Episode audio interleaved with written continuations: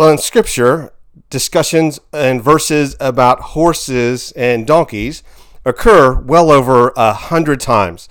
One of the more interesting verses, Exodus 13 13, probably not a familiar verse, but is a key verse for understanding the spiritual life. It says, Every firstborn of a donkey you shall redeem with a lamb, and if you will not redeem it, thou shalt kill it.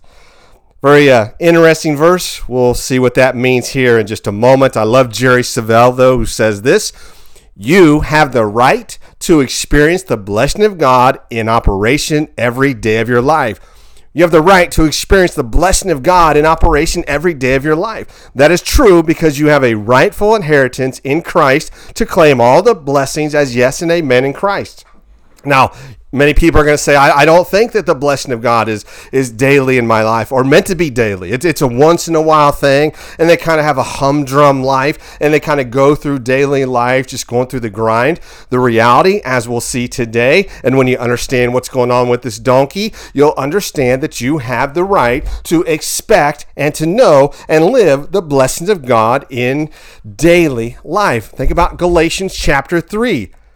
Verse 16, the promises were spoken to Abraham and to his seed. If you belong to Christ, then you are Abraham's seed and heirs according to the promises. So think about what he says here. Paul says, if you're in Christ, you're a joint heir in Christ. You're an heir of the promises to Abraham.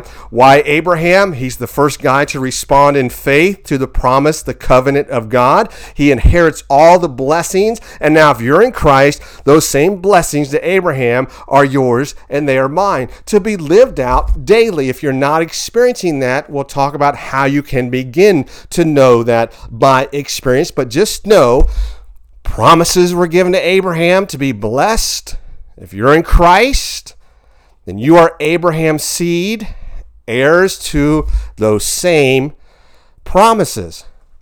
D.L. Moody, for those who, who may be feeling, you know, less than deserving. Think about Moody back in the 1800s. He said this Moses spent 40 years thinking he was somebody, 40 years learning he was nobody, and 40 years discovering what God can do with a nobody.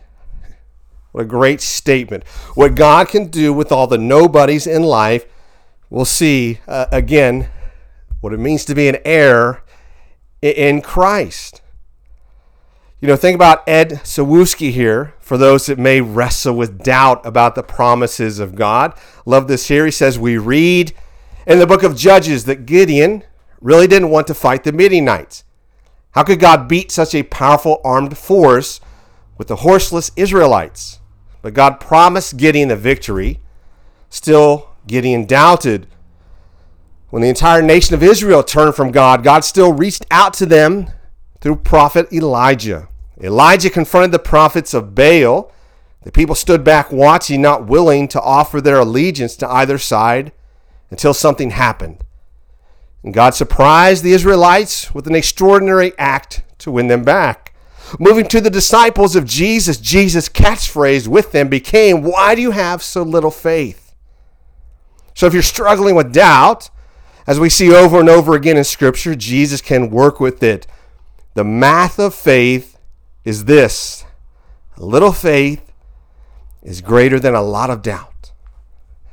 Hope you'll keep that math formula in mind day to day. A little faith is greater than a lot of doubt. Again, Paul, the promises were spoken to Abraham and to his seed.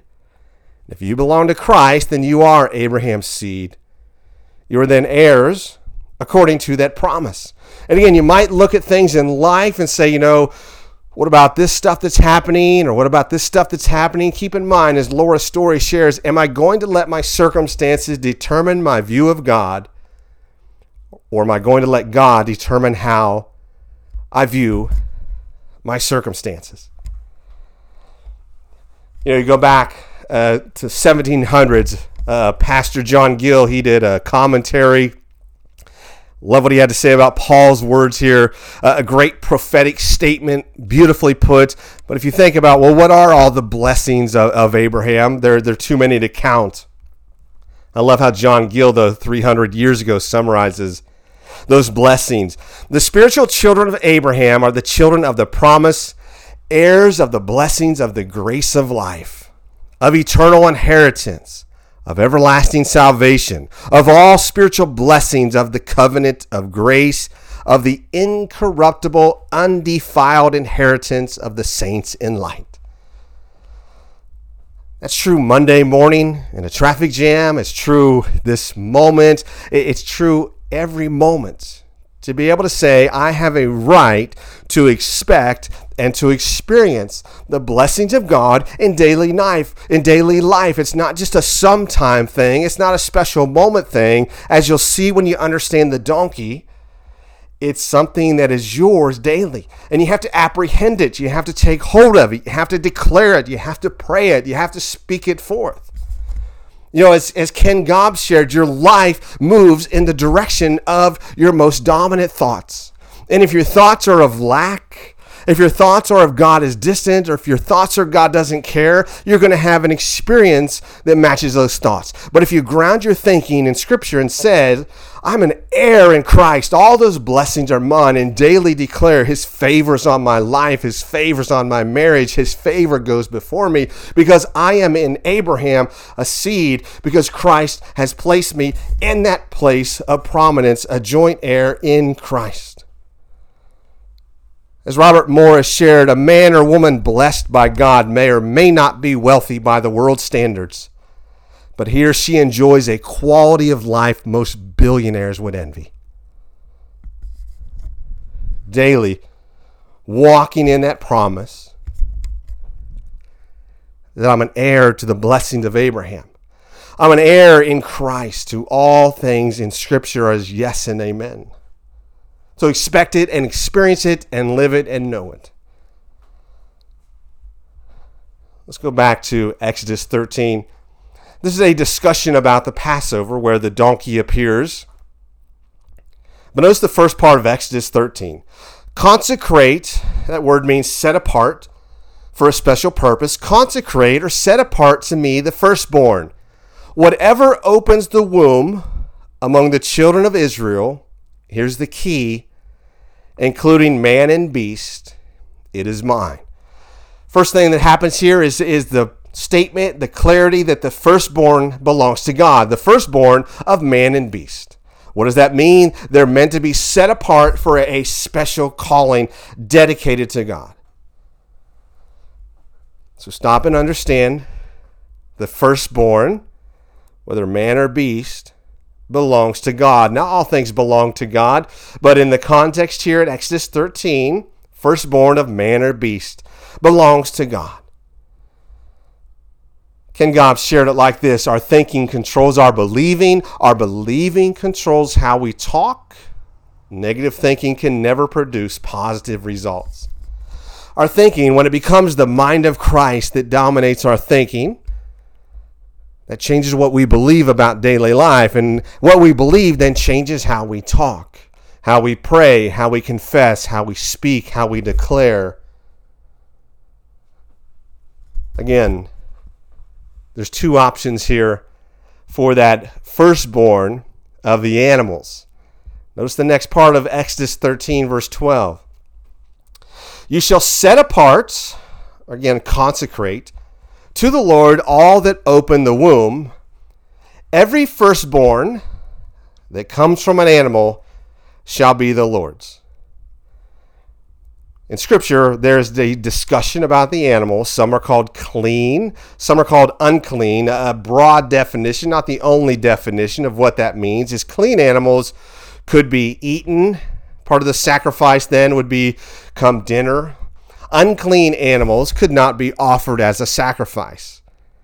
So, you shall set apart to the Lord all that open the womb, every firstborn of an animal shall be the Lord's. Now hold on to that thought and let's look at something Reverend Joseph Benson said back in the 1800s, talking about clean animals, again, to be set apart. Every firstling male of the clean beast, such as a cow, sheep, or goat, was to be offered in sacrifice. You find more of that discussion in Numbers 18. If it was a clean animal, the firstborn, it was brought as a sacrifice. An offering could be a thanksgiving offering, could be a sin offering. And, you know, without the shedding of blood, there's no remission of sins. And so when you recognize sin in your life, it cost a life. And that was a stark reminder of the wages of sin is what? Death. And so it then was a, a graphic reminder of the cost uh, of missing the mark. Offered in sacrifice, the firstborn cow, sheep, or goat. Love this here from Jerry Savelle, though. We'll never walk in the fullness of our kingdom privilege if we stay engaged with the world, because all of its distractions are designed to keep us walking within the world's limitations. You want to walk in the world's limitations, think like the world, talk like the world. You want to walk in the inheritance of Christ, stop and understand what's happening here in Exodus 13, because this promise is in operation every day of your life. The world wants to distract you and me from living, knowing, experiencing what it is to be an heir to the promise of Abraham, a joint heir in Christ, to all the blessings as yes and amen in Him. It's our thinking that controls our believing, our believing controls our actions. Here's a daily prayer to just begin to speak every day. Simply, Lord, I receive the blessings you have for me today. Just begin every day and say, Lord, I receive the blessings you have for me today. To expect and experience those blessings, you'll see why here as we continue Exodus 13. Every firstborn belongs to God, set apart as an offering, unless it's an unclean animal. Now, there's two options for the unclean the clean animal offered as a sacrifice. And here's the key Exodus 13, 12, and 13. Let's talk about an unclean animal. The donkey is considered unclean. You shall set apart to the Lord all that open the womb, that is, every firstborn that comes from an animal which you have. The male shall be the Lord's. But every firstborn of a donkey, you shall redeem with a lamb, and if you will not redeem it, thou shalt die. So there's two options here for the unclean animal. According to Old Testament law, sacrificed or redeemed. There was no third option. The clean firstborn had to be sacrificed. The unclean firstborn had to be redeemed with a clean animal or it was killed. Again, listen to the words every firstborn of a donkey you shall redeem with a lamb, and if you will not redeem it, you shall kill it. So, what's happening here? Does God just not like donkeys or horses? Well, we know better. Throughout scriptures, they play a, key role in, many places. Just think about uh, Joseph and Mary. You know, she rides on a donkey to Bethlehem. Think about Jesus riding in uh, on Holy Week on a donkey. So, what's taking place here? Think about John chapter 1. When John the Baptist looks at Jesus and he says, What? Behold the Lamb of God who takes away the sin of the world. Or Romans 5, while we were yet sinners, Christ died for us what's happening here in this picture being painted in Exodus 13. Donkeys are unclean, stubborn, resistant. If you went to the, the temple and you had a donkey, the priest was going to look at you and say, either you pay the price of redemption to spare that donkey's life, or you kill that donkey. I know family was going to kill the donkey. It was part of their family. It was also useful for work on the farm. Again, what's happening here? Same thing's happening every day in your life and my life. The donkey, resistant, stubborn, unclean. You had two choices either kill it or redeem it, which means purchase it from death or slavery. What price did you have to pay to purchase that donkey? It was the price of a lamb. You and I, yet sinners, unclean, stubborn, resistant like the donkey. Death was over our life because of sin until the, the perfect Lamb, Christ, was sacrificed in our stead. And, and we were redeemed. This picture here of the, the donkey, the statement either redeem it or it dies. That's our daily experience in Christ. Unclean, stubborn, resistant, facing death until the perfect Lamb redeemed us and gave us life. If you read then later on in Exodus 23, as this discussion continues about the firstborn, listen to the wording here bring the best of the first fruits to the house of the Lord your God. Bring the best of your first fruits. 1 Corinthians 15, it says, Christ is raised from the dead, the first fruits of those who have fallen asleep. What's the picture? When God says you have to pay the price of your firstborn, He gave His first for you and me. And then He calls to us and says, don't just bring any first fruit. Don't bring your leftovers. Don't bring what you don't need. Now bring your best. Because he offered all things so that you and I could know life. That's why the blessings, the inheritance in Abraham, it's not just a, a sometime thing. Every promise you find in Scripture has been purchased by the blood of Christ. So, as you and I say, the promise is spoken to Abraham, we're spoken to his seed. And in Christ, I am part of Abraham's seed. So I'm heirs of all those promises. That's why every day we can stop and say, Scripture is going to determine how I think. How I think is going to determine how I believe. How I believe is going to determine how I act. So I'm going to be grounded in Him.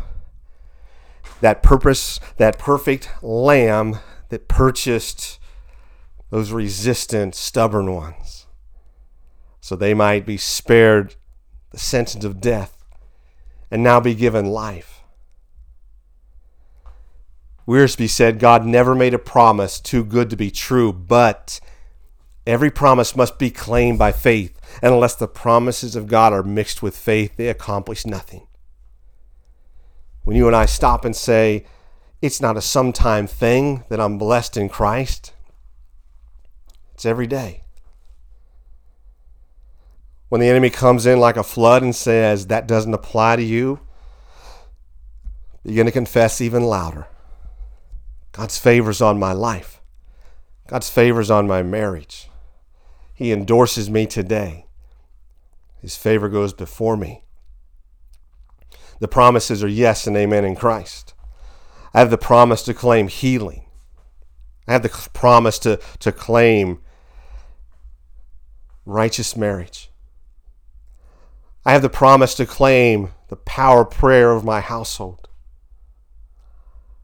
I have the promise to walk and know that if I say unto this mountain, Be thou moved, it shall be uplifted, cast into the sea. So no obstacles are going to stand between me and my destiny in Christ. I have the promise to declare and to know that I have joy unspeakable in Christ. And if the enemy's trying to steal that, you have the promise to know that you have the power in Jesus to bind him and cast him out. Claim your rightful inheritance. Not sometimes, not for a moment, but every day to walk in faith. Just like that donkey that then went home from the temple, his life redeemed by the sacrifice of a lamb. A valuable part of the family then that was useful. And all throughout Scripture is a picture uh, of triumph and peace and victory. Same with our life. sentence of death there because of sin, but now redeemed by the Lamb. But not just redeemed to barely get by, but redeemed to live the life. More than conquerors in Him, overcoming the world. These words have to be apprehended by faith, spoken out by faith, declared by faith, and then in faith we say, I bring my best first fruits to God, the first fruits uh, of my giving, the first fruits of my patience, the first fruits of my love, the first fruits of my passion, the first fruits of my holiness, the first fruits of giving every day to Jesus, saying, This is my offering to you. As Larnelle Harris sang, You paid much too high a price for me. Your tears, your blood, the pain. To have my soul just stirred at times, yet never truly changed. You deserve a fiery love that won't ignore your sacrifice because you paid much too high a price. So I pray every time we see a, a horse, a donkey, these words come back. Every firstborn of a donkey you shall redeem with a lamb, and if you will not redeem it, thou shalt kill it. Of course, they redeemed it stubborn resistant, bought with a price, just like you and me. So we might then live daily offering the first fruits, the best first fruits, unto Him who made that first offering sacrifice of His own Son, that we might be redeemed, set apart to live the life that is truly life.